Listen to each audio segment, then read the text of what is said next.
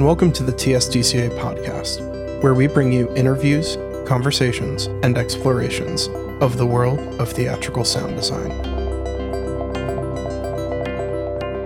Today on the show, we have Chris Ashworth and Sam Kusnetz of Figure 53, the makers of QLab. We hope you enjoy the show, and thanks for listening. Chris, Sam, welcome to the podcast. If you wouldn't mind both introducing yourselves. My name is Sam Kusnetz. I've been working for Figure 53 now for just over seven years, and my role has varied. I started extremely part time while I was mostly working as an assistant and associate designer off Broadway and doing customer support for QLab. So answering emails when people write in and say, My God, I don't know how I did this, but I've started only hearing all my sound out of one speaker. What am I doing? I would help the person figure out what it was that they did and how to correct it, or what it was that QLab had done wrong, and then I spoke to the developers about how we could correct it. And then over time, my role sort of evolved to incorporate a little bit more sort of higher level thinking about support. And then when we started developing QLab 4, we realized that both our process and our product had become sufficiently complex that it required a little bit more formalized management structure. And rather than taking one of the developers off of the full time task of writing code, I took the role of product manager or project manager. We often abbreviate it PM, but we don't often talk about what the P or M stands for. But my job is to help the developers coordinate their efforts, to help make sure that things that we've identified as being very important don't ever fall off the radar, and also to help figure out when things first come up on the radar, whether or not they are important and should be focused upon and do sort of like administrative tasks and things like that so that Chris and the other developers can just, as much as possible, focus on writing code and getting new releases of QLab out into the world rather than focusing on management tasks or organizational tasks. And Sam does a lot of teaching as well. Oh, yeah, that's true. That's true. I teach the Q classes, which are sort of on demand classes in which well, in the days before COVID, I would go places and teach classes usually a couple of days long. Now I'm doing them online, and in the future, who knows how they'll happen. The other big thing that I do for QLab is I write the manual, which is a task that I've grown to actually deeply love. It's your turn, Chris. Well, hi, I'm Chris Ashworth, and delighted to be talking to you today. I started the company. I started working on QLab almost 16 years ago now, I think, uh, and then started the company after that but yeah, I started the company and am primarily a developer within the company. As Sam just described, he wears many hats, and I also wear many hats. It's a small company, so each person tends to do a lot of different things. But I primarily write software and take responsibility for decisions which have to have somebody decide them. So I get to do that, which is sometimes fun and sometimes scary. And yeah, that's me. Uh, Chris, would you mind talking a little bit about how QLab came to be? You know, I once heard Penn and Teller, who were asked where they started. I think it was Penn who said something like, This story has been told so many times, I'm not sure there's that much truth left in it, which is a concept that I really love. The idea that when something happens the first time, it's the truest it's ever going to be. And then as it's told, it kind of turns into its own separate thing and evolves and grows and changes. But I will tell you the story and hopefully I get it more or less right.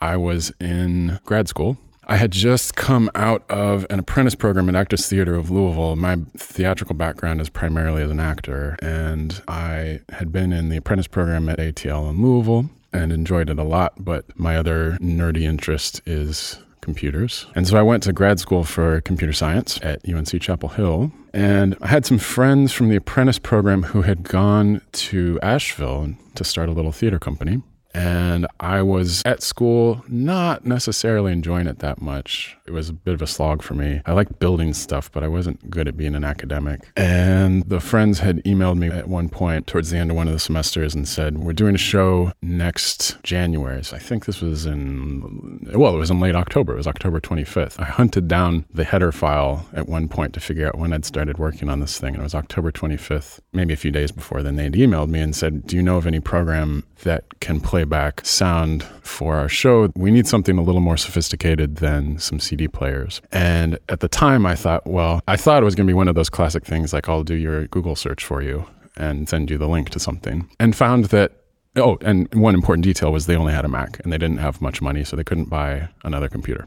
So at the time, there wasn't a lot of options, especially for Apple computers. So, because I wasn't super happy with what I was doing for homework and research and wanted to work on something that actually felt good to work on, it turned into a project, a nights and weekends kind of project. And in those early days, me and some other friends who had sort of put our heads together to just, I don't know, try to whip something out in a few weeks, because this was, you know, maybe two months until they needed it. None of us had ever written a Mac app before. None of us had ever written a full piece of software before it was starting from scratch, you know, learning what core audio was and how to build a piece of software that someone would really use in a real setting. And it was a wild few weeks, quite a sprint. I think I managed to launch that first early, early version. We went through trying to figure out what to name it. There were a lot of silly names. And I opened that first version uh, sometime recently, and it's kind of delightful to see how many ideas kind of existed still in the current version of the program from back then. So we did this crazy sprint and made a program that they used. I think it was in January and they ran the show on it. And it had fading and it had more than one go button, I think, at the time. And it did the thing.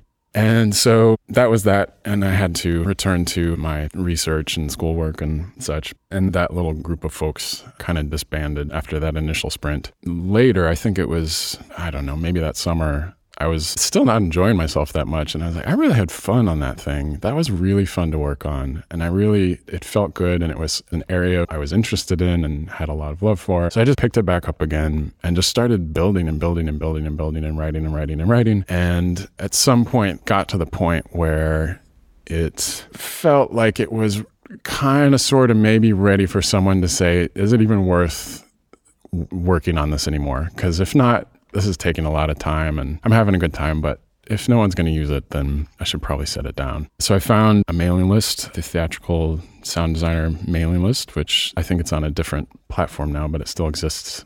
And this was a great gift to have this mailing list of professional sound designers. And I just sent an email and I said, Here's this thing I've been working on. It's not done. It's not for sale. I'm not a sound professional. This is not my back. I mean, I'm, I have a background in theater, but not in sound. So is this something that anyone, does anyone have any interest? And very quickly got quite a few emails back of people with both helpful feedback about what they'd like to see different, but also encouragement about them wanting to see someone working on this. And it was super exciting. It was really, really exciting to finally close that loop with someone and have someone care about it. This thing I'd been grinding away on for so long. So that was kind of the spark, I think, that really made sure that it kept going. So from there on, I was finishing school and then I got a day job and I was doing all those things. But every other spare hour was spent trying to build this thing. And eventually I gave it away for free for a while. And then the people who were using it were smart enough to know that that wasn't going to last forever. So they said, you really should be selling this so you can keep working on it it, which was an exciting moment. So then one thing led to another, and now it's a job. Now it's what I've been doing for the last 16 or more years of my life. I'll keep doing it as long as I can. Do you want to talk about the broom closet? Oh, yeah, yeah, yeah. Mm, right. This is like, for me, the broom closet is kind of like what we would in script analysis refer to as the inciting incident. yeah, right. Okay. So going back to this group of friends who had met in the apprentice company in Louisville and who had started a small theater company in North Carolina. So rewind the tape. And before they reached out to ask about a program for running sound, that the summer before that, they had asked me to come be their operator at the Edinburgh Fringe they'd made a little show. There was three of them, and they asked me to join them. And the four of us flew over, and they were going to perform their show, and I was going to be their stage manager and their sound and light operator all in one. And for anyone who's been to the Fringe, you know that they convert any space that's available into a venue. And so we had it was a cute little dance club, a cute little nightclub, not very big, and the tech booth was the coat closet. When you walked in the front door, there was like a coat closet immediately to your right, and that's where I was to sit it. And so I had a laptop with iTunes on a music stand. I had a tiny little mixer and there were some light switches on the wall behind me and I had a script. It's really fun to like try to demonstrate this physically because it involves a lot of convoluted like reaching around behind you while you're trying to balance a script while you're pressing the button on iTunes so I was running that show that involves needing more hands than I had and hitting the light switch with my foot at just the right time kind of thing. And it was real motivating to be in that situation and think like actually pressing the buttons shouldn't be this hard, you know. Once we know what it should be, it should just be click and just let the computer do it. And I'd had a similar experience at the Humana Festival, actually, at ATL, where we had built a show that needed some custom video projection stuff that had been built in Pure Data, actually. There's a guy who constructed a custom Pure Data program to do projection on one of the Humana shows. And I think I can say, without bragging too much, that it was good that they had me to operate it. Uh, because it was not the most friendly thing in the world and it involved thinking very carefully and focusing very hard to make sure that just that piece of that show operated in the way it was intended to operate every night I had a very similar experience with a show in college, which was it was not a custom made piece of software, but it was three mini disc players feeding a sound console that had been custom manufactured for that theater. And again, it was the same thing. Like it was remarkably easy to do something entirely incorrectly. Yeah. Yeah. Oh man. Oh, oh, I'm just getting like little shivers remembering like just the intensity of the focus needed to to follow along and press the right buttons in the right order at the right time. And we oh, we had a that one had really did have a foot switch. So I, I didn't like I had both hands on different keyboards and I had to have a foot switch because I couldn't do it fast enough with all my hands. It was really something. So I came of age in our industry at sort of an interesting moment in history. I was born in 1980, which means that though I didn't know it, I'm like the same age as the Walkman. So the idea, at least the way I envision the history of theatrical sound, is like in the beginning, sound could only be live. If you wanted music, you needed a musician. If you wanted singing, you needed a singer. And then several thousand years passed, and after that came pre recorded sound that had essentially zero precision to it. And it's really only been just before, but basically during my lifetime, that the notion of pre recorded sound played back with great precision has even been conceivable. So that's sort of the way I like view the arc of history of theatrical sound. And I got my start using cassettes and quarter inch open reel tape players, in which editing involved slicing tape up with razor blades and slicing your fingers up with razor blades. Not not on purpose, just it always happened. And getting tape like adhesive tape everywhere. And I feel frustration with folks who think about that nostalgically as something that we're missing these days. I mean, I have no problem with nostalgia and I have no problem with enjoying an old process. And certainly I understand the pride that comes with being very good at something that's very difficult, which is certainly what I felt when I successfully edited multiple live sound sources together into a single stereo playback cassette to be used in the theater. I felt pride at being good at that. But the truth is that today, I actually view the fact that I don't have to deeply concern myself with whether or not my tools will fundamentally work as a major asset and it allows me to view what I'm doing not as a question of will or will this not happen, but is or is this not what I want it to sound like? And therefore, my energy can be spent on my intention. My energy can be spent on understanding the script, understanding the director's hopes, understanding the other designers' plays and how they're operating, and then making sure that my work fits with their work and supports their work and supports the story and communicates to the audience instead of spending all that energy just wondering whether the three pieces of string and the copper wire are correctly tied together in the desperate hope that the doorbell might ring. I don't see that as a loss. I see that as a change, and it means that more of my energy can go towards the thing that the audience hears.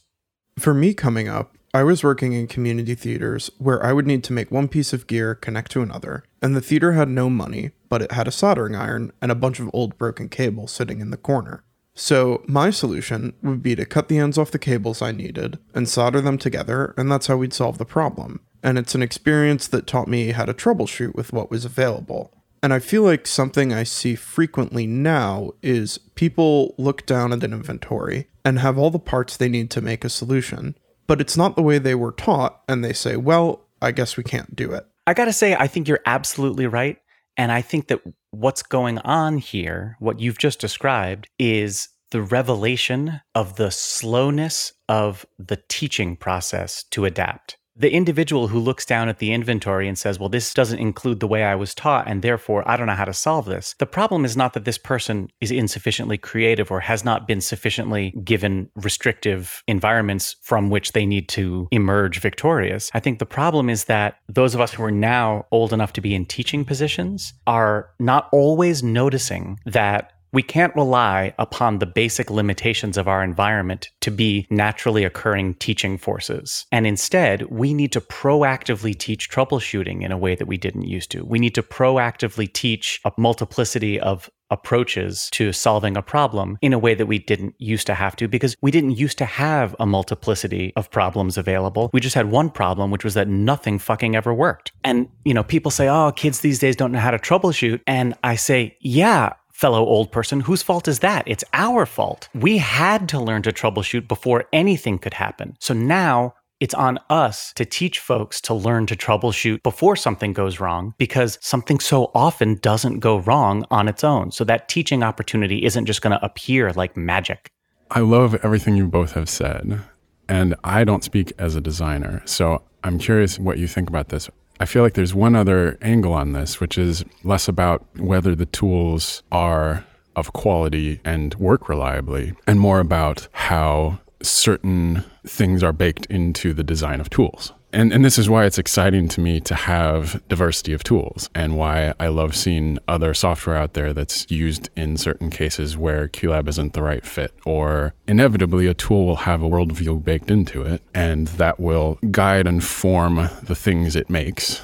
And that therefore it's not bad to have good tools, but it's also good to have lots of different kinds of tools or different starting positions of, you know, when you're staring at a script or when you're starting in an empty room to devise a piece, making the conscious choice to say, I'm picking up this tool to craft what I'm going to do here. Or I'm picking up this other tool because I have a specific artistic reason to do it. Or I'm just doing Foley because that sounds unique and special in a way that is not reproduced with software X or Y. I mean, does that feel like it's also part of it?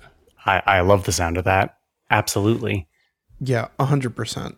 And this is totally a tangent, but I feel like every year when Apple announces a new operating system, it's always moving towards a lowest common denominator of user. Advanced features get hidden or disappear, and it feels like it's detrimental to users' understanding of how to interact with computers. I think Apple has a pretty strong view of well, you know, I'm going to say this. I think actually Apple and Microsoft have this in common, right? So they're the two major operating system manufacturers. Mac OS, iOS, and Windows, I think together comprise probably most of the computing devices that the average human interacts with. And then after that comes Android, is my guess. And distantly after that comes Linux. But I think that Apple and Microsoft both sort of envision a world in which the idea of being an expert at using a computer is irrelevant. And Instead, the question is Are you an expert at whatever area it is that you're using the computer for? I first started using a Mac in about 1990, maybe 89, 90, 91, somewhere in there. And I was a kid. And it was obvious to me, even at that time, that being an expert at using the computer was a prerequisite for getting anything done with the computer. And I think that I agree that there's a sense of dumbing down that can be frustrating, especially if you're already expert. You look at the next revision of Windows or the next revision of macOS and say, why are you taking away flexibility? I've spent time learning how to do this. I've spent time getting good at this. Why are you taking away my tools? And I think for me anyway, the answer that I try to remember is for every person like me, there are two or five or 10 or a hundred people for whom basic computer literacy is a barrier to achieving whatever they really want to get done, whether that's writing or editing a piece of music or a piece of cinema or anything. The computer, I think, in Apple's mind, in Microsoft's mind, should disappear, and the person should be able to spend all of their expertise and all of their energy on the task at hand. And I don't know if that's right or wrong or good or bad, but I think it's a valid perspective. And I think the hard part is well, all right, how can we continue to develop the computer or how can Figure 53 continue to develop QLab in such a way that the floor for accessibility continues to drop lower and lower so that anyone can pick it up and get done what they need to get done, but the ceiling for expertise continues to stay high or even go higher so that folks who really wish to spend time and energy digging in, learning the tool, and crafting their expertise can reap the benefits of that energy that they spend. And that's the hard part about software for me. And we spend a not small amount of time having discussions about where to draw that line in QLab all the time. There's this constant question of should this be made more accessible baked in? Is it actually a good thing that it's the main way to do this is through scripting? How do we arrange the bits and pieces of how this program works to make the ceiling of expertise, not the difficulty, but the potential of it as high as we can make it while still maintaining the accessibility as as low as we can make it and then having some kind of reasonably gradual available set of steps between those two places is just a constant part of our work. I want to talk about this question of balancing the needs of a really, really broad audience, especially when you're sort of the only solution for a lot of people who do this for a living. With audio, our life is a little bit easier in terms of what the state of computing is today. So, with audio, you can throw a lot of audio at a modern computer and not hit the limit very quickly. So, we get a little bit of a reprieve we get some more overhead available, some more buffer in the fact that folks who are just starting with audio or don't intend to go very deep in the details of audio can just dump a lot of audio into a modern computer running QLab and it's just going to work. You know, they don't have to think about hitting the limits of their computer. They're not used to thinking about that and tend to not have to think about that. So that's one area where just the sheer power of modern computers is really, really nice in, in helping us span that range because we don't have to expose the trade offs you might have to make to just get the computer to just even work correctly, right? So that we really can lean on as a nice fact of audio in the modern world, which isn't to say that no one ever hits the limits of what their machine can do with audio, but it's just a lot harder to do. In terms of designing, I mean, this is a deep, hard question. You ask, what does it look like when we're having the conversation about whether to try to bake in something that's more of an advanced feature in an easier way. I mean, obviously, if we can design something that exposes a complicated or difficult idea without also making everything else a little bit harder, then that's an obvious win. There are times when we can put in a feature and it is almost invisible to anyone who doesn't care about it. And that is often, not always, but often that's a good indication that it's a good idea. The trade off there can also be, though, that adding complexity to a program destabilizes it. So stuff that can seem like an easy win because it's mostly invisible to people who don't care is also adding code to the program. And adding code to the program means you're adding bugs to the program. So you have to way like how confident are we that we can build this code in a way that is clean and reliable and won't cause problems even if you're not using it or cause problems with our ability to maintain it or understand it or for a new developer to come in and look at it so there's a lot of possibly invisible trade-offs to things that might feel like they just boil down to we'll just add a checkbox and sometimes that is definitely the right answer but it's one that we resist a little more firmly than i think people are expecting us to resist is just adding a checkbox in any specific individual case might be okay, but it's the thing that could happen dozens and dozens of times. And now you've got a screen full of checkboxes and a lot of complicated code behind that. And somehow you boiled the water and your frog is dead. So, so I, th- I thought of. I thought of a good example from the perspective of a feature we haven't added. Oh, good right? So here's a feature we've wanted to add but have not added. And my estimate is that we are not going to add it soon because it fails this exact scenario that we're talking about right now, right? Which is the Q sequence recorder, which is a tool that I have found anecdotally not tons of people use, but people who do use it love it and find it sort of invaluable for their process. The Q sequence recorder briefly, is this part of QLab which allows you to open a window, say, start watching me, QLab, and then play a bunch of cues. And then when you're done, you click stop in the Q sequence recorder, and then it produces a group cue full of start cues that trigger all the cues you triggered by hand. And the timing between those start cues is automatically programmed by QLab to match the real world timing that you had when you performed your goes. So the example that I like to use is performing a thunderstorm to sound natural. I can just trigger thunderclaps whenever I feel it would be reasonable for the next thunderclap to happen, or triggering a Foley esque series of sound effects that respond to a pre choreographed onstage set of events. Those are two examples of when I think the Q sequence recorder is really helpful. But in either case, what the Q sequence recorder creates for you is always a group cue full of start cues with pre weights and sometimes follows. And something that lots of people have requested, one of them, maybe the loudest of them, has been me, is instead of creating a group cue full of start cues, why can't QLab just take all the cues that I triggered and move them into a new group cue? Because I don't want to reach out and start them. Those are the cues that I want in my sequence, the actual cues themselves. And it turns out that that only works for a really narrow set of cases, right? What happens when someone triggers the same cue twice for the cue sequence recorder? Does QLab make two copies of it in the new sequence? If so, is it supposed supposed to make a copy of the target media file also, or what exactly is supposed to happen? It gets confusing rapidly. And that's what stopped us from making this feature available because there's no clear, clean answer that's easy to explain about what behavior would ensue if we changed it like that. I was just going to say, this reminds me, there's a character in a ton of French novel. I hope I'm pronouncing her name right who says, I'm not going to get the quote exactly right, but he says something to the effect of, We're all given permission to do what we want and then pay the price, says God. And that is something I think about a lot in life in general, but also in software, is that you can do anything, but you have to pay the price. So, what is the price?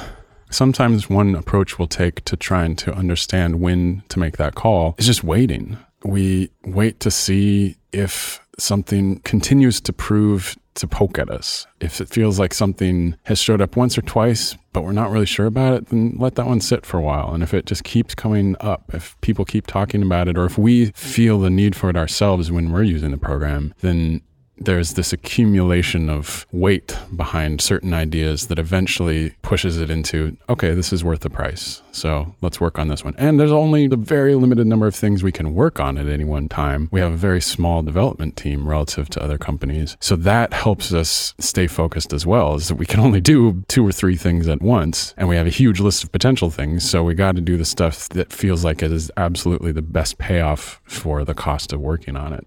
What are some examples of features that have sort of simmered in the background and then people have just poked and poked and poked? And finally, you've been like, okay, this is a thing we're going to add in?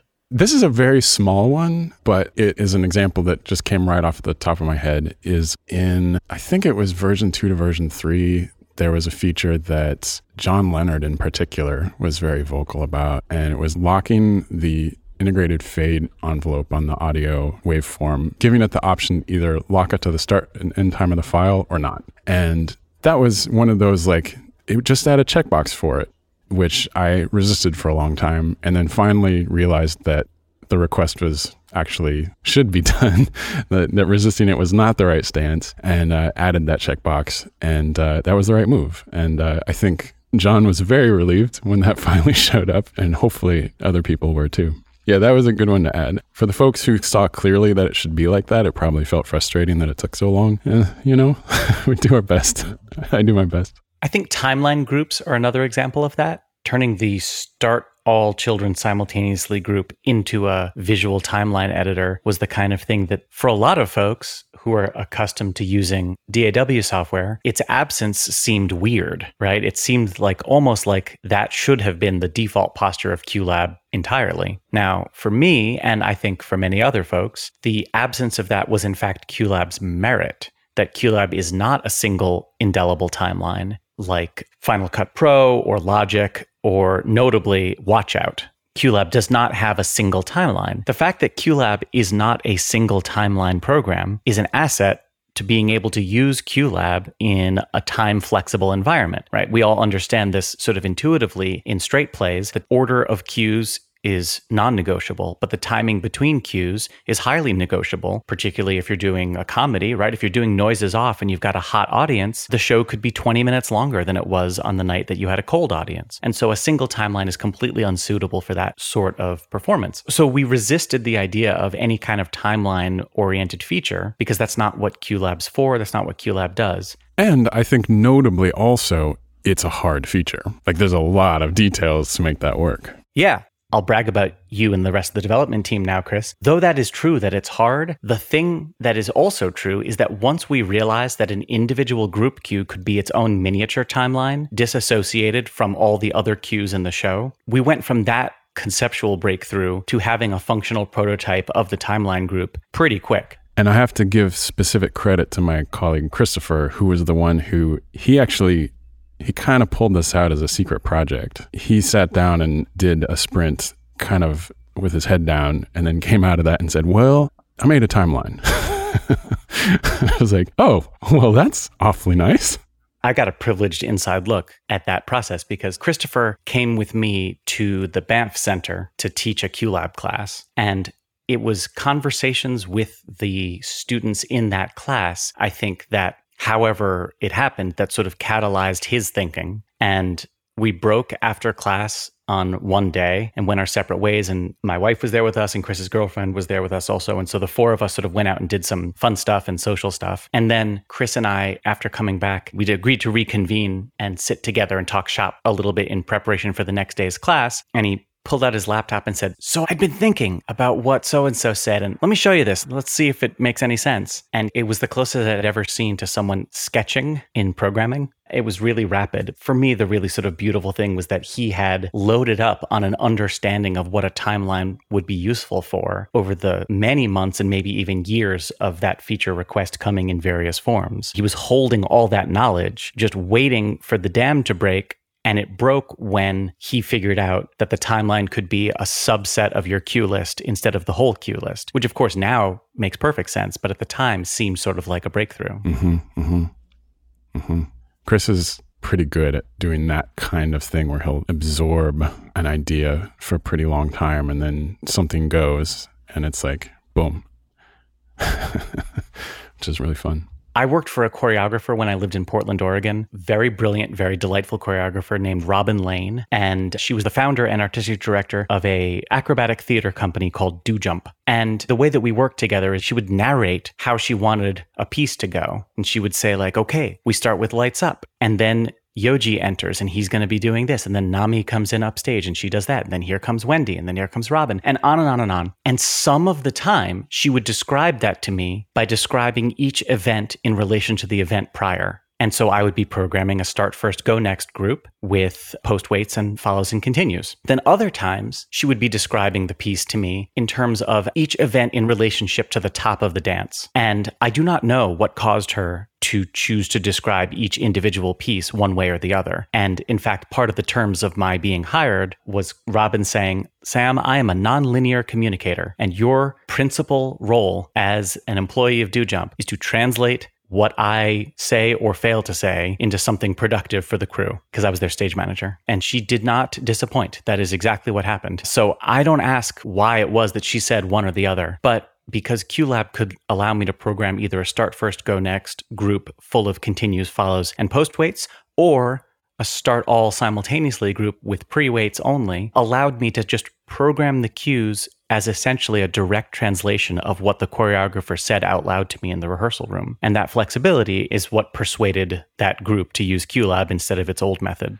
I think the trick of making a tool that can do that is this tension between. So, the trick about it that makes it hard is creating some set of relatively small core concepts that are actually pretty simple and opinionated. And then finding that set of small core concepts that can then be recombined as building blocks into this idea of, well, you can do whatever you want with it. But underneath that, I think it's really important to have these pieces that are just one idea at play. I can get into my head the simple concept of a cue as a building block that hooks up to other things. There's some properties about how it behaves, and there's not a lot of different ways that it behaves. There's one way that it behaves, and it's small. And once I get that in my heart, I can now use that as a building block and start cobbling it together into more complex things. This is something that we see as programmers in programming languages. There's certain languages that are famously you can do anything in almost any conceivable way and you can write the code in five or six or seven or ten different possible ways to achieve the same thing. And those languages have their fans but they tend to be ones that also have a lot of people that hate them because they're really hard to become a master of because there's too many ways to do it. And then there are languages where the fundamental pieces you know there's one or two ways to write a certain line of code. Like it dictates how you write the line of code. It might even dictate where the white space is pieces, but the smaller pieces are built in such a way that now that you have that tool set,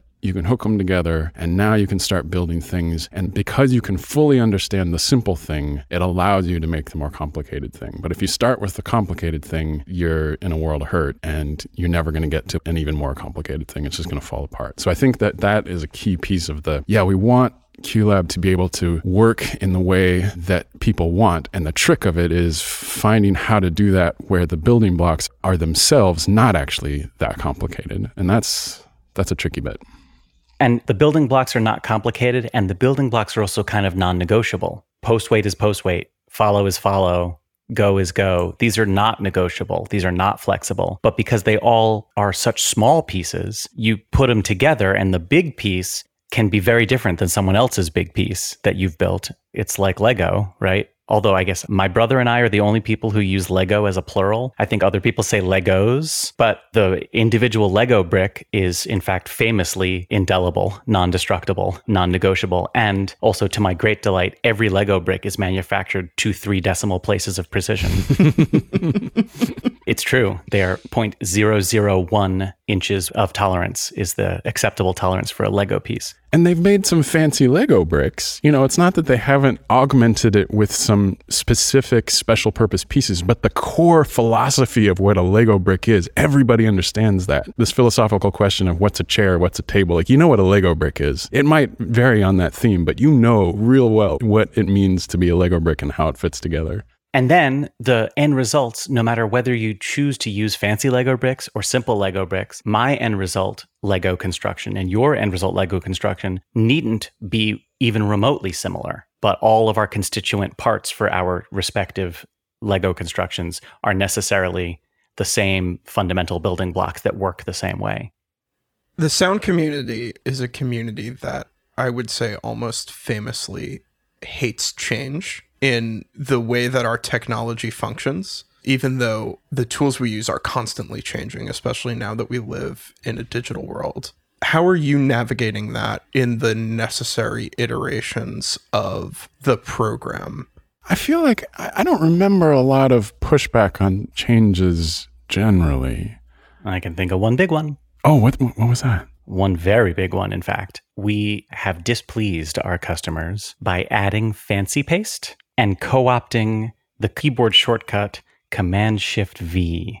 That was exactly the instance I was thinking of. I've heard this from a couple people, but there's one person in particular who I work with a lot who absolutely hates that that muscle memory has been destroyed, even though all that's happening is one extra click after that key command. Not even necessarily a click. You can do Command Shift V, enter, if you set your default to either be the previous set of checkboxes or just the audio set of checkboxes if you're an audio person. We got a lot of pushback from that on day one, and it's sort of had the longest tail of pushback. And speaking only for myself, I have adopted a very sort of calm and serene perspective in which my response to a person who's angry about that keyboard shortcut is to say, It is reasonable for you to be angry. I agree with you that the old way was easier for you. And my concern has to be not only for you, but for the untold thousands of people who have never yet used QLab, and whether this new behavior is going to be a better starting point for those people than the old behavior. I think that their other perspectives are reasonable. I'm not trying to say that I think I've got the only right attitude here, but I also will fiercely defend the idea that my perspective is among the reasonable perspectives. And I do think that for a new learner, the current behavior is not fundamentally slow to learn or difficult to remember. Sam, is this one of those things that can also be rebuilt using some kind of scripting tool? Yeah, it can. Well, it would have to be two steps, right? So you'd go to System Preferences, Keyboard, and then remap the fancy paste keyboard shortcut to be something other than Command Shift V. And then you could create a network cue that uses an OSC message to simulate the old Command Shift V behavior and then use that as a hotkey on the network cue. So it's a couple of steps, but you could get back to the old way without too too much difficulty. Yeah, and it's true. This is definitely a trade-off that we made where we couldn't have it both ways and we made a choice that it is fair to say that it made some folks' lives a little bit harder, a little bit more annoying. And yeah, we have to take responsibility for that, but we did it for a reason that we stand behind. You know, speaking personally, I think it's a great change. I use fancy paste like nobody's business.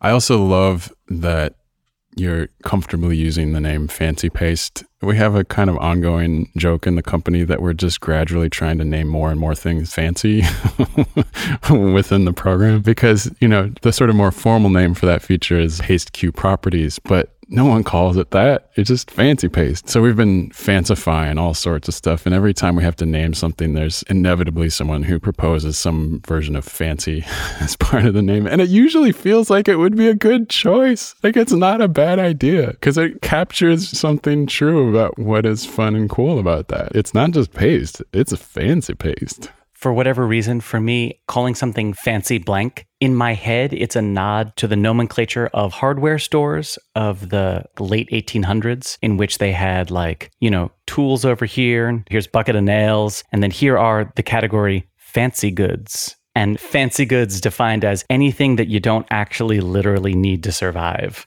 Bring back more classic nomenclature, I say. But nomenclature only. I don't think we need anything else from the 1880s to be brought back. No, no, no. But the language was awfully fun. The language and hat wearing. Like, yes, I, those are the things I'd, I'd like. It doesn't feel exactly germane to sound design, but uh, also not exactly irrelevant. So, speaking of things that aren't quite germane to sound design, let's talk about QLab 4 and your most recent addition, lighting.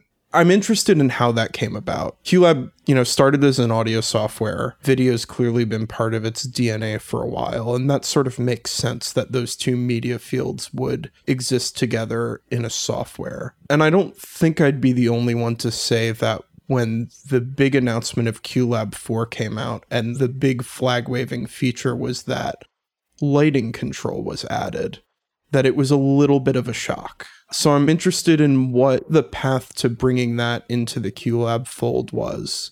Yeah, well, you know, so that's a great question. How did we get here that QLab did lighting? Yep, that's me. I do lighting. You might be wondering how I got here. Well, so the simple answer, the simple answer which we tried to humorously capture in our announcement was that we got asked about it a lot. There were a lot of folks who were either wanting to use it for lighting or already using it for lighting by hooking it up to another smaller lighting desk or other piece of software. For the folks who I can totally understand might have been surprised by that, naturally, those weren't the folks who were asking us to add lighting. um, they had a different set of goals and interests. But over time, the number of folks and the diversity of folks who've used QLab keeps growing. And so, what people wanted QLab to do has also kept growing. So, the simplest answer is that some set of people, not everyone, but some set wanted it. And we don't add everything that everybody says they want, but it did feel like it was an appropriate piece of the QLab toolbox. You know, I think QLab has it's one product, but it's a product with distinct markets and distinct sets of people who use it. And they tend to always be in the same room, but they're different audiences. And I certainly started building tools for an audio audience. I mean, I can remember really vividly, I was in my friend's apartment in Carrboro, North Carolina, and added a really simple, like, had the realization that, like, oh, this cue structure, this building block of a cue, doesn't really care what it does. It just does something. And what if I just threw in a little video playback thing in a window? And hey, that's pretty neat. You know, it was like the first version of video playback in QLab was incredibly rudimentary. It was not suitable for most cases where you would need video playback in most performance situations. But for the places where it was appropriate, it was a lifesaver. It was a really nice way to throw in a video file into your show that you couldn't do a lot with it, but you could play it, you could locate it somewhere on the screen, and it helped a lot of folks. And that was, as with essentially almost every QLab feature, that was its starting point. It was something that was just cool enough to be really helpful to some not huge number of people, but for those people, it was a really big deal. And I really view the lighting features with that same attitude that we very intentionally did not try to make something that was going to suddenly and instantly be a competition to an ETC lighting board. That's a company that I respect, admire, and love, and I think they do a great job. And we weren't trying to become a replacement for people who use complex ETC boards, except in those circumstances, maybe where that actually wouldn't be the right tool, or where compact portability, or for folks who have never encountered encountered an ETC light board and do their one person shows and just know they want to control lights. And they, prior to the COVID era, were doing touring from small venue to small venue. Like there are these folks who don't work within the context of, say, regional theater or Broadway or what you might immediately come to mind as the archetype of professional theater who still have lights they want to control and are familiar with QLab and would like for one of the things that a cue can do to fade lights up and down in a way that's reliable and repeatable and can give them some artistry. And this goes back to me being in the coat closet at Edinburgh, elbowing the light switch behind me on the wall. Like I didn't need a light board in there, but it would have been nice to have a program that I could program when the lights went on and off. So starting with something that is intentionally simple in some ways, but laying a foundation for where it can grow. We've had lots of conversations about where it can grow and where we want to get to. That's a very QLabby approach is to start with one thing that is useful and then iterate, iterate, iterate, keep going, keep building. And that's what we're trying to continue to do with lighting. I think sort of a corollary to that is that it's very easy for any one QLab user to understand the context in which they use QLab and the context in which the people that they self identify as peers use QLab, right? So it's easy, Josh, for you and me to think about how QLab is used on Broadway and in professional off Broadway theater. But it's a little bit more of a stretch for us to start to imagine all right, well, where else is QLab used? Educational theater, sure, easy. And regional theater, easy, sure. Small, semi pro, or high end amateur theater, sure. But QLab is also used, for example, to do audio playback for major sporting events. QLab is used extensively in Australia, for example, for professional soccer stadium playback. Like, I never expected that. It's weird, but it's true. QLab is used by radio folks. QLab is used in comedy clubs. And in these other contexts, the need for relatively straightforward DMX playback starts to make a lot more sense. For a video person using a Barco projector, which often has native DMX input to control a couple of basic features, the idea that QLab would have a lighting cue that could send DMX controls to the projector feels like a really natural fit for a video person. In a comedy club, they really just need lights up, lights down, and a few basic looks much of the time. And they often have a booth so small that even the smallest theater booth seems spacious by comparison. I mean, it really is often just a space where one person sits with the laptop on their lap. And for those folks, basic lighting control is like not only easy, but invaluable because where are they going to put a lighting console? Even a small lighting console is too big. So I think that that's part of it. And then I hope you don't mind me saying this, Chris, but uh, you can tell me if you do, and I'll stop talking about it for folks who need lighting controls for whom an ion is overkill,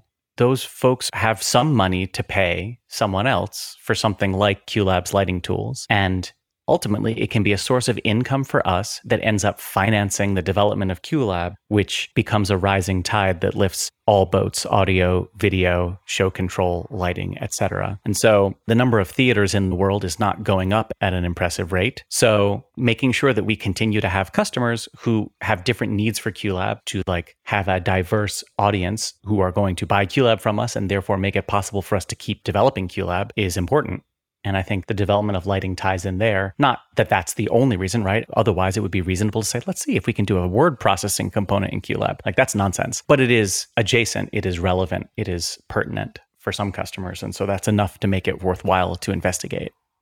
So, one thing I'm interested in is that you as a company have a perspective of this industry that I don't think any one individual can have. So, how do you think about who uses QLab? Oh, this is such a good question. How do we think about who uses QLab? Who do we have in mind when we're building it? Do we have specific people in mind? Do we have a kind of averaged out idea? That's such a good question. I will say you mentioned that we maybe have a perspective on the broader theater world from where we sit than some individuals within it. I think that's necessarily true in certain ways. And I can tell you, as one example, that the whole theater world is hurting right now.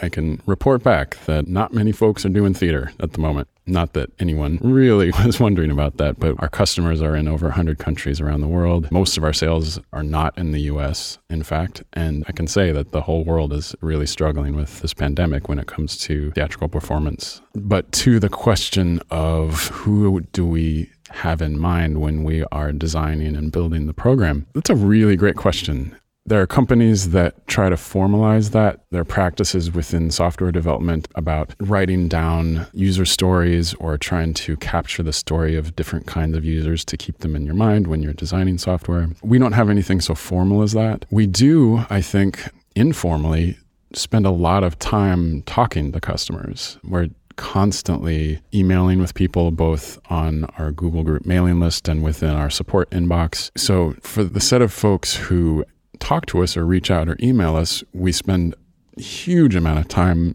becoming familiar with who they are and what they do that way. There's another perspective on this, which is that as the company has grown, folks that I've hired to be part of it also come from the context in which it is used. Not all of the context, but in many of its core sort of classic contexts of theatrical sound design or video design. A lot of our support team or most of our support team are people who come from that world or continue to work in that world and then also work with us when we're lucky enough to have them folks like Cricket Myers and Sam here and Charles Coes and like folks who are just stellar designers and in that world on a daily basis. So we come from that world as part of our understanding of who we're thinking about and talking to. But that still certainly leaves questions about who are the people who are not talking to us? Who are the people who are not writing in? Who are the people who are using it and we never know they're using it or we just barely know they're using it? That can be a hard question and it can really lead to internal conversations about have we made it as accessible as it ought to be for people who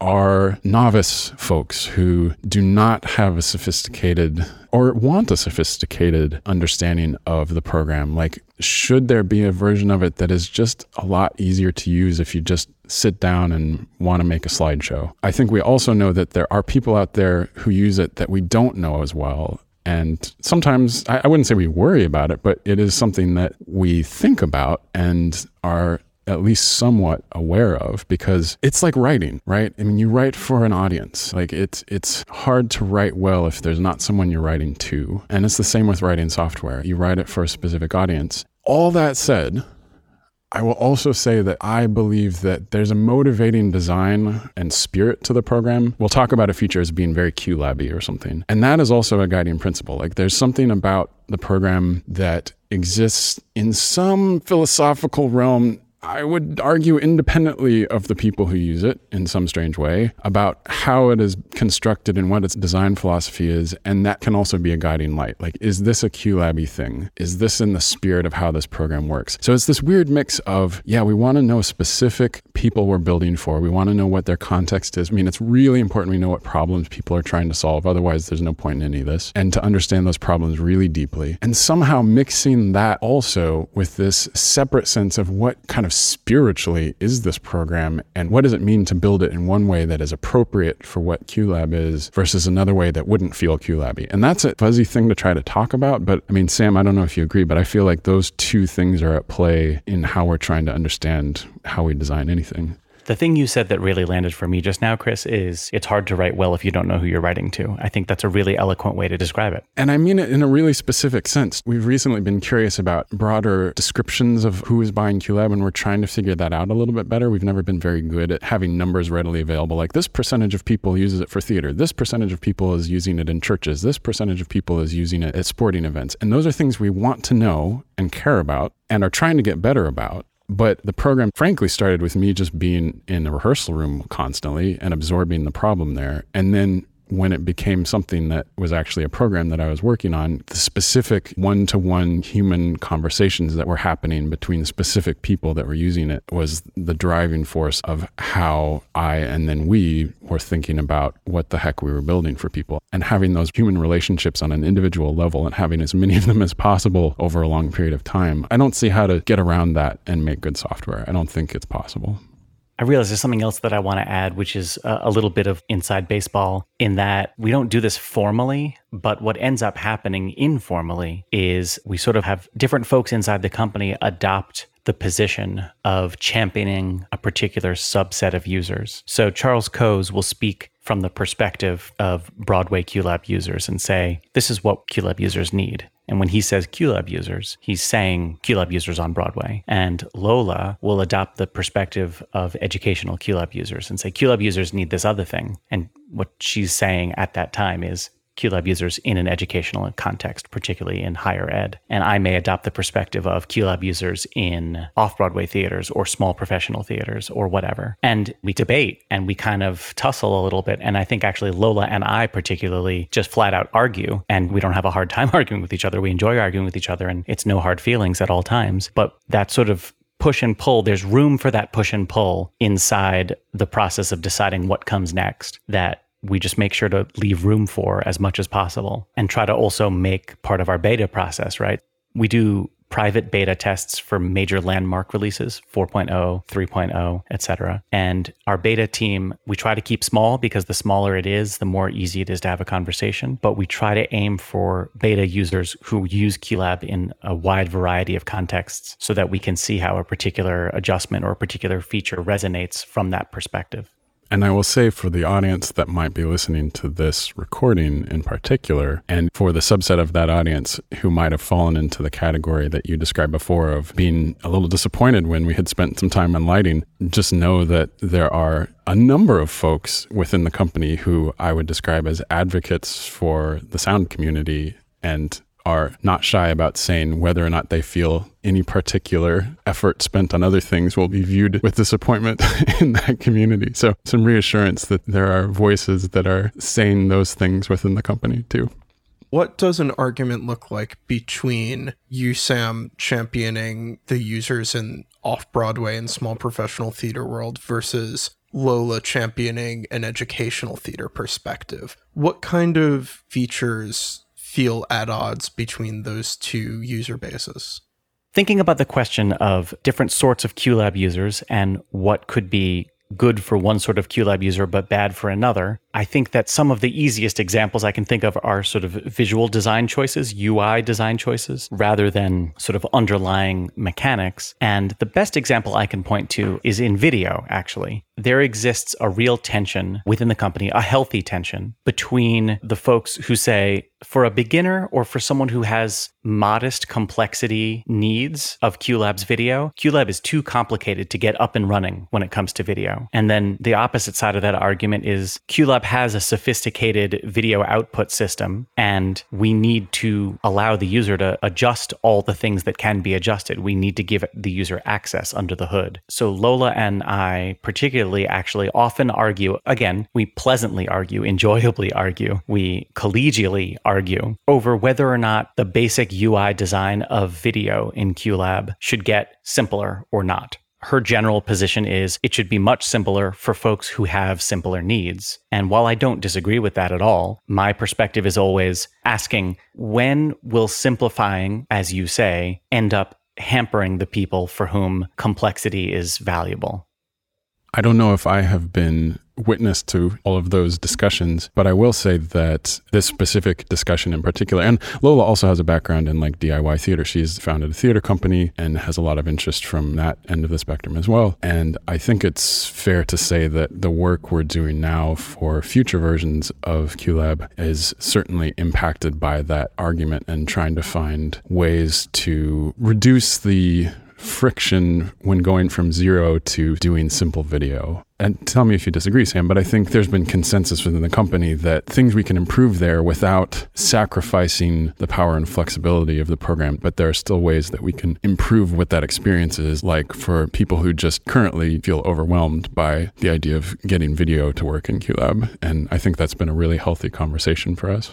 I am not shy to say that I believe that it is going to be markedly easier to do easy video in QLab 5 than in QLab 4 without being harder to do hard video. And I think that that's the result of these extended conversations and the constant presence of Lola's standard bearing. Make easy video easier. Exactly as you say, Chris. I think the discussion about it, the constant discussion about it, and sort of the establishing environment in which a disagreement is not only acceptable, but in fact encouraged, is what's going to allow that to happen. I hope, Lola, if you're listening to this, I hope that we have accurately captured your perspective on this. I hate to speak for someone who isn't here. I really want to put an asterisk to all of that. That it's not really super fair for us to try to represent her view without her being here. So I just want to note that. Indeed, I can only represent my view of her view, which is as proceeds. I'd love to talk about support it really feels like the support side of Figure 53 is so integral to the way that you function as a company and that you work on making the software as good as it can be. I'd love if you could talk, you know, a little bit about the different ways in which you're supporting users on a day-to-day basis, but also, you know, what some of your philosophy is behind dealing with customers through the various avenues of support that you have we certainly have a lot of thoughts and feelings about support. Yeah, I mean, that's a just completely core part of where the company came from and what we care about and what we spend time and money on and emotional energy. I think that at least the perspective that I bring to the table is governed by one of the things that a professor of mine said to me in college that is one of those like single sentences that stuck with me and will always stick with me. His name was John Lucas, and he was my professor of lighting design, and he was truly a remarkable and wonderful person. And he said on one early day in our lighting design class, you have to remember gang. He always called a group of people gang, like he was in a 50s sitcom. You have to remember gang. Essentially, zero companies make things for theater. So everything we're going to talk about is something that was made for something else and that we're using wrong on purpose purpose. And that burned brightly in my head throughout all of college. And it's true, right? Historically speaking, the principal scenic design elements are pine, 2x4 and 1x4, and CDX plywood, right? So we use plywood intended for rough sheathing of buildings and 2x4 intended for building stud walls. And the reason we use them is that at the time that we started establishing these construction techniques, those were the cheapest materials available. But they weren't invented for theater. There's no reason that that's what was needed. Likewise, the earliest professional lighting in theater was adapted from residential lighting, gaslight, very early on, and even before that, candled chandeliers. But the history of our industry is mostly things made for other purposes that theater folks steal, co opt, misuse deliberately and carefully. And so, from that perspective, as a deliberate misuser of technology, I always found it extremely frustrating that I could never speak to the manufacturer and say, listen, I'm doing this, help me out, with any expectation that the manufacturer would have ever heard of the thing that I'm doing. So when it became time for me to be able to support QLab users in their use of QLab, I was delighted to be able to turn that assumption around and say, not only is this tool, QLab, especially made for you, I'm here to help you, especially from the perspective of understanding what it is you're going to be doing. And what that means is I'm going to make sure that not only that I can answer your question in a literal sense, right? How do I do blank? Well, here's how you do blank. Click here, drag there, type this, whatever. But if I help you understand how to do that, not just know how to do that, that sort of embodies the idea of teaching someone to fish instead of giving them a fish. And since computers are hard and software is hard to use, and as we were talking about earlier in this conversation, there was a long period of time in which just basic technical mastery of the computer was itself a major skill. I feel like we've come from this perspective of, all right, well, we've got to get you up that basic mastery hill first. And then we can make sure that you can actually get done what you want. And educating you and not just answering your question is the way to make sure that you succeed and therefore will want to keep using QLab. So there's a selfish component to it as well. But it's not purely selfish because honestly, the point of making QLab was so that folks could go do good design. And the better we answer their questions, the more likely it is that they will be able to use QLab to go do good design. So that's what we want. That's what it's for. There's another component that I think exists within all of the support team now. Just as a side note, it's pretty wild. I mean, I spent years and years and years being, first of all, the only person at the company. And then when I wasn't the only person at the company, still the primary or only support person for a while. Our teammate Lucky Dave was our first dedicated support person. And I found him by looking at the group and looking to see who was answering everyone's questions the most already. And it was by far was Lucky Dave. And so I was like, well, this fella, maybe we should pay him to do that because he's just constantly doing it anyways. And so it's wild now to, you know, I spent years being the person who did everything and that answered all the emails. And it's wild now to have this team of people who does it so much better and knows so much more than I do. And it is such a relief to be able to know that that inbox is staffed by professionals who have such an incredible depth to their experience and understanding and technical detail. And I still get a number of people who contact me directly because they think they'll get better support if they text me or email me directly. And I have to be like, look, honestly, you really should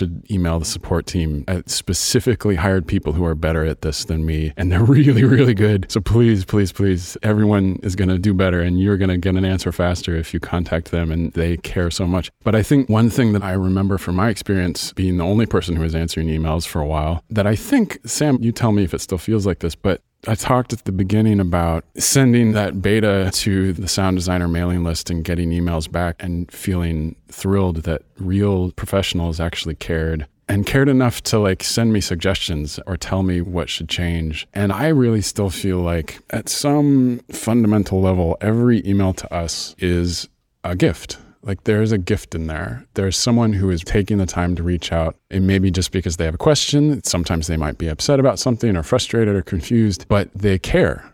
They care about what we're doing. They want to use the thing we're making. And that's fundamentally a gift and an opportunity. And so I truthfully and genuinely, I try to always just start every reply when the first time someone writes in with, like, thank you for your email. And I really mean that. I'm really grateful. And that position of feeling like it is a gift for people to reach out, I think underscores the attitude that everybody at some level has. Now, on a busy day, we may write hundreds of emails, and some of them are very simple questions, and some of them are just like, oh, can you change my email address? And like, there's varying degrees to which the spirit is imbued in every email exchange. It's not like we're having some like spiritual experience with every single customer. And we are very lucky that we have really amazing customers. But every once in a while, and I can count on one hand the number of times it has happened. There's somebody who is either abusive or not involved in the exchange in good faith. And you do have to like take a position where, you know, I want to help and we need to be on the same team and work together to do this. And if that's not something you want to do, then we can't help. But that's incredibly rare. And so most of the time, it's this feeling of gratitude and like opportunity to engage with people that I think I see everybody doing when they're doing a much better job at support than I can do. To me, that's a real driver for it. So the next thing I want to talk about is you built a theater. I built a theater and finished it right as the world entered a global pandemic. The day that I really decided I was going to try to do this, I wrote it down so that I know it was a little over 10 years ago, this January. So it took me 10 years and I did it. And we put up one show. and then the world shut down. Um, so, wow. It's weird conceptually, right? It's a weird project. It's driven by my interest in it primarily and it exists within a few slices of interests. It exists as a space for art making. It exists as a space for research and development. It happens to be across the alley, almost truly almost by coincidence. It's across the alley from our Baltimore office, which none of us have set foot in for three months. So you can walk out the back door of our Baltimore office and if you walk exactly straight, you will directly walk into the stage door of this theater. It's about 8,000 square feet, so it's a nice black box size. I love a black box theater. I love that format. I love 70 to 80 person houses. Like that's really the sweet spot for me in terms of just what I personally enjoy. So it is a space which I envision us eventually teaching QLab classes here, having training here. We can use it for research and development for stuff for QLab where it's just hard to do certain things and test them and see if they actually work or hear if they actually work if you're not in an actual theater. And then it's also hopefully eventually going to be a performance space. It's one of those projects that it depends on who's asking what the pitch is, right? like it's interesting to different people for different reasons. And it's a project that is an option to do because we're a small privately owned company and I can make weird choices like that. It sounds a little bit, Chris, like QLab, right? You're saying it's differently appealing depending on who's asking? Yeah, that's exactly right. It's not the kind of thing, just like QLab, it's not the kind of thing a larger company probably would have done, at least not in this way, because larger companies are subject to other pressures, but I made a damn theater.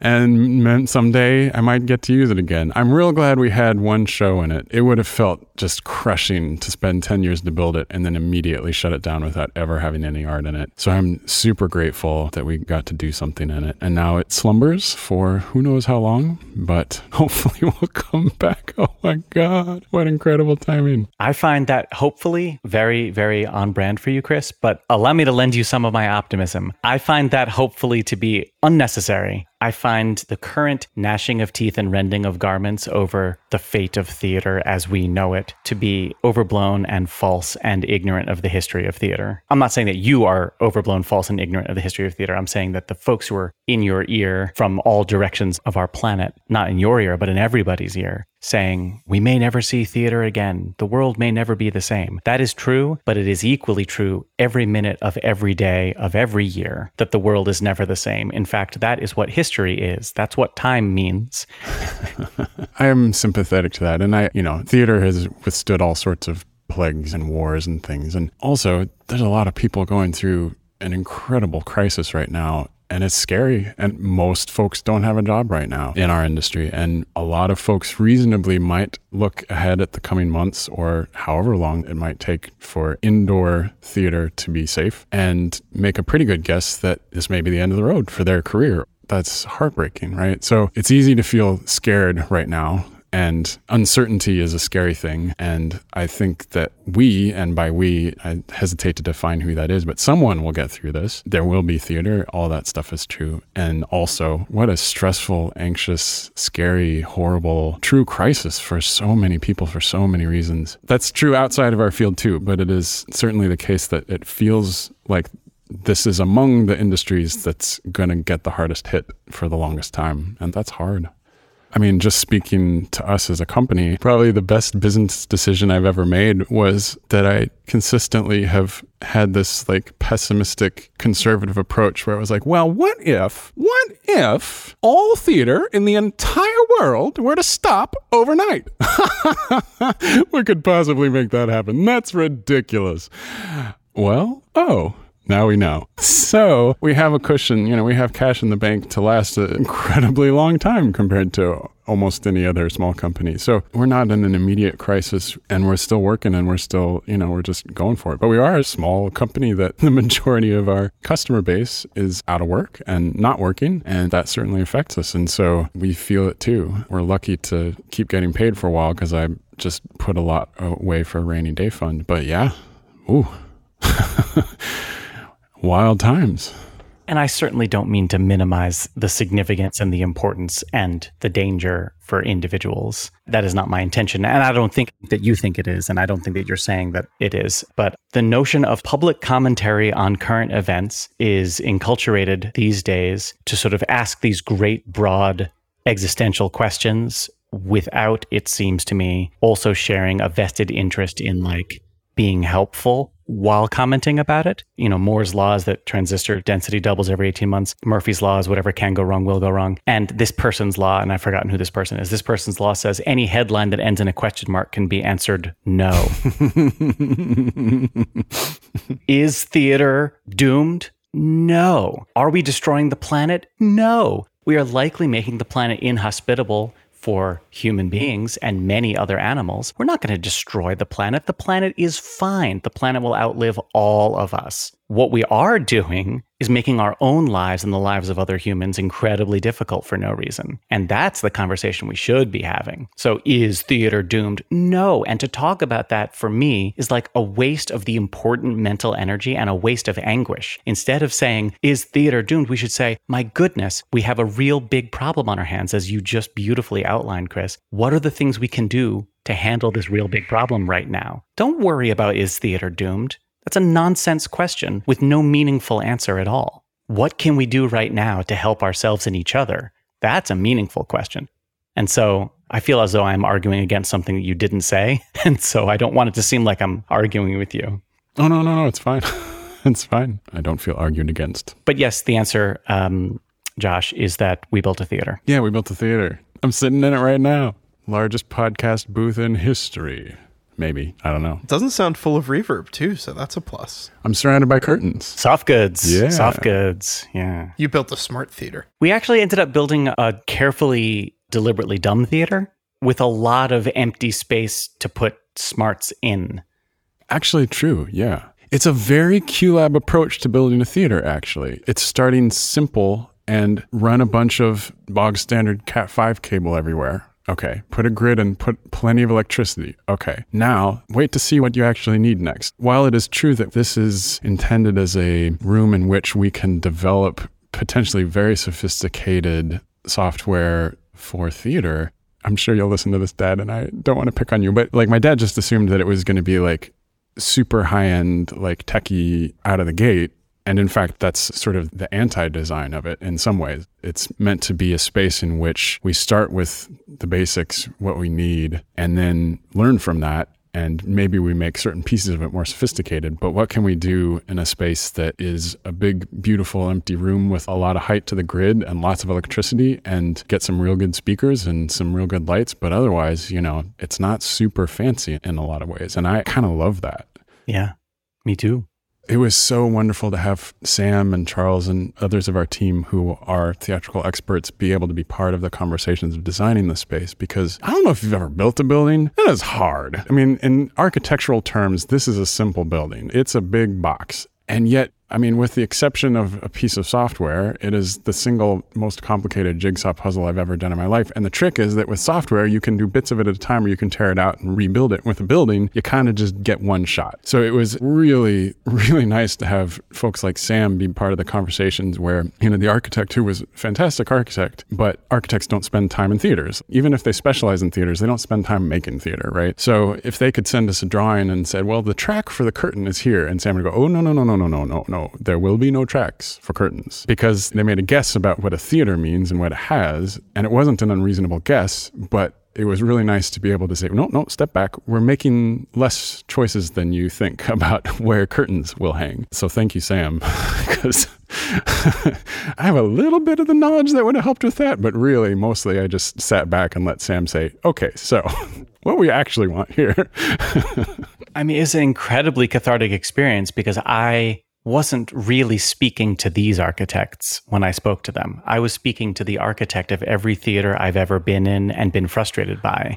And did we get every last little detail right? Of course not. You know, it's a building. You do your damn best, and then a million people show up and build the thing, and then you realize, oh, okay, I made a different choice for that part. But we built less building, so we actually, like, down the line, if we do want to change it, it's actually an option. Or if we're like, okay, yeah, we do want to go ahead and invest in a wall here for light lock purposes, or, you know, those kind of things. You know, we put a, enough concrete in the floor that if we do build this second level portion of it. We have the concrete pad where the elevator can go, so it's accessible, you know, but we just right now just have the concrete there. We built just enough theater. just enough theater. So besides just, you know, being a place to teach, what's sort of your dream for this space and how it functions? Sam told the story earlier of one of our development team, Christopher, going with him to be one of the teachers in one of the classes, and how out of that class unlocked the timeline view for group cues anytime we can shorten the feedback loop between the context in which QLab is used and the fingers that are writing the code and tighten that feedback loop and make it more direct and visceral, it inevitably has a huge effect on our work you know, anytime I get a chance to step away from my desk and work on a show personally, there's always something that I immediately am like, oh gosh, how could anyone stand the fact that this works this way? I gotta change that. Because there's just nothing like actually trying to use the darn thing or seeing people trying to use it to make it immediately clear what's working, what's not working, what could be better. So part of it is to have the space in which not only can we like test stuff and see if it works, but also to have art happening and to be in the room, either to be participating in it because many of of us are theater artists, or to at least be watching and learning and experiencing what's happening in the room. So, from the perspective of the software company making a product, that to me has a huge amount of value. Understanding the problems you're solving really well is kind of the fundamental key to making a good piece of software. And also, as this weirdo little small company that nevertheless has had sort of a big impact on the field, I think it's fair to say, I hope, we love theater. And like a lot of us, this is where our heart is a lot of the time. And I want to have residencies here. Like if we ever, if we ever, once, not if, but once things have settled down and it is safe to gather again. And the work of making art and sharing experiences with people is hopping again. We'll have residencies here, both specifically for Baltimore artists, and then also inviting people from either around the country or around the world to come do a project here and be able to walk into a space where there may be resources that they're not used to having, or it's just a space where there's a lot of time and room and space to work on a project because that's one of the reasons that life is worthwhile. You know, I mean, do we need a better reason? So it'll be residencies and projects and actual art happening just for the sake of that being something that I care about. And of course, last but not least, teaching. It's something that we have been doing more and more of currently online for obvious reasons. But sending teachers out into the world can be really great. It also relies on what's the circumstances of the room that you go to, whether or not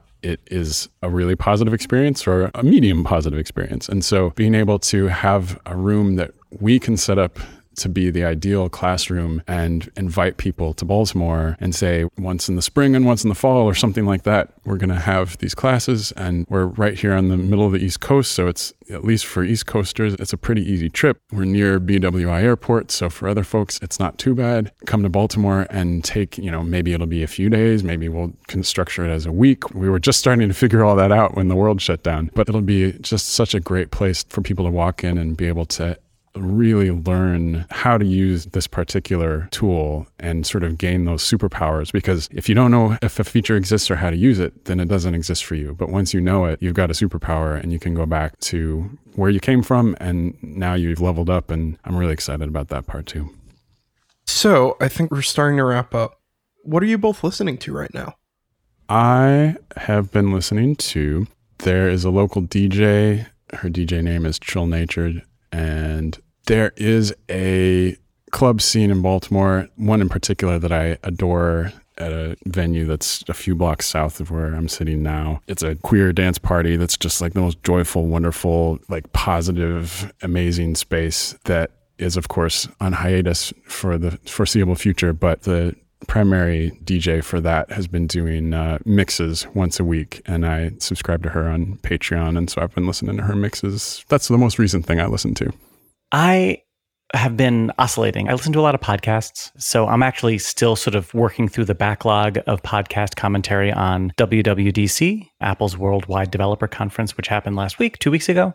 Oh gosh, I can't even remember when. So I'm still going through backlog of commentary on that and seeing what people think about that. Needless to say, WWDC generally raises some eyebrows in the Figure 53 team and this year. It's a little bit bigger news that they dropped and so we've got a lot to chew on you know, there are people who go to a restaurant, their favorite restaurant, and always order the same thing because it's comforting and it's what they like and it's what they're used to. And, you know, I went from being a person who was like that to a person who rejected that and always tried to eat different food to my current state, which is embracing the former as being like, it's good to love what you know and it's good to feel comforted and familiar. And it's also good to be adventurous and branch out. And one of the wonderful things about being married, period, but also one of the wonderful things about being married to a musical theater expert is that it's easy for me to not have to work hard to get a variety of theatrical and musical material into my ears because that's what Alana does and lives and breathes. But I then, on the other side, that sort of frees me up to sort of order my favorite dish all the time. So my secret weapon album for getting work done is the Penguin Cafe Orchestra's first album. I don't really know much about the Penguin Cafe Orchestra, but they make instrumental music that I find just immediately puts me into a focused mindset. And it's something I can listen to sort of endlessly while I get things done that I need to get done. And it simultaneously like keeps my brain engaged without distracting me from what else else I'm trying to do. And it's never dull. It's familiar without being boring. That's what I'm listening to when I'm in that knuckling down, get stuff done mood.